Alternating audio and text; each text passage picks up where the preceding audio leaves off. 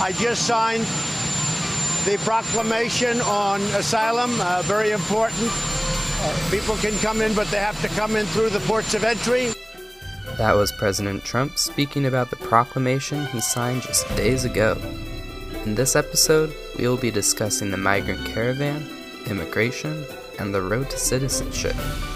I'm Alex Davidson, and you're listening to the Voice of the Youth.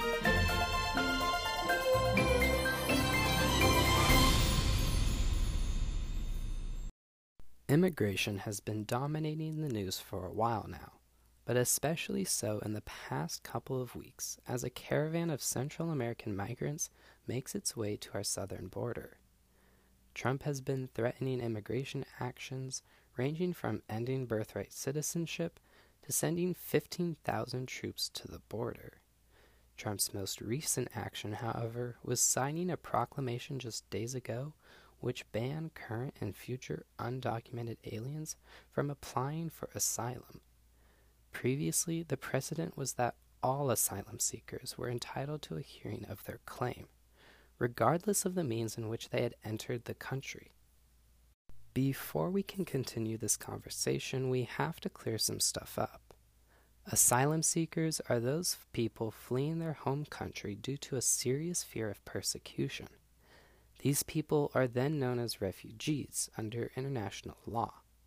The migrant caravan has numerous people claiming to be asylum seekers, and some, if not most of these people, have legitimate claims.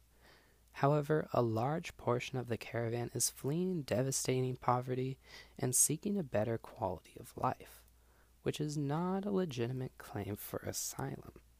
Now that we have cleared this up, we can ask the question of the hour why is immigration such a big deal? I mean, immigration is what this country was founded on. So why do so many people oppose it? Immigration has been a hot topic in American politics since the dawn of the United States. Ever since the first immigration law, which banned all Chinese immigrants in 1882, people have been claiming that immigrants are stealing our jobs. This is based on the Chinese immigrants who would work for substantially lower wages in dangerous situations. This led companies to hire the cheaper labor over the more expensive domestic workforce. More recently, hateful and abusive rhetoric has been used to characterize immigrants as rapists and criminals, in addition to describing them as stealing our jobs. Just this month, Trump tweeted a video which sparked outrage because of the hateful and racist rhetoric it used. CNN described it as the most racially charged national political ad in 30 years, in which President Trump and the Republican Party accused Democrats of plotting to help people they depict as Central American invaders overrun the nation with cop killers. But not everyone feels this way. On the opposite end of the immigration spectrum, people like Rob Bernstein argue that immigration helps diversify the workforce. In a Fortune article, he writes Every American company needs access to the most talented people they can get to compete with other countries eager to chip away at America's dominance in most industries. Many of these people are immigrants. In other words, these immigrants are bringing new ideas and fresh talent to our workforce, which will ultimately help the American economy. Now, this podcast is not in the business of telling you how to believe or trying to change your opinions and views. We are simply trying to provide the basic facts of the situation in hopes that you can form an informed opinion on the matters that affect us youth the most.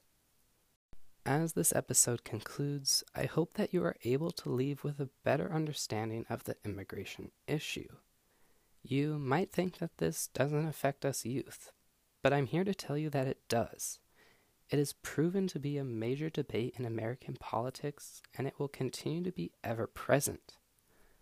I'm Alex Davidson, and you've been listening to the Voice of the Youth.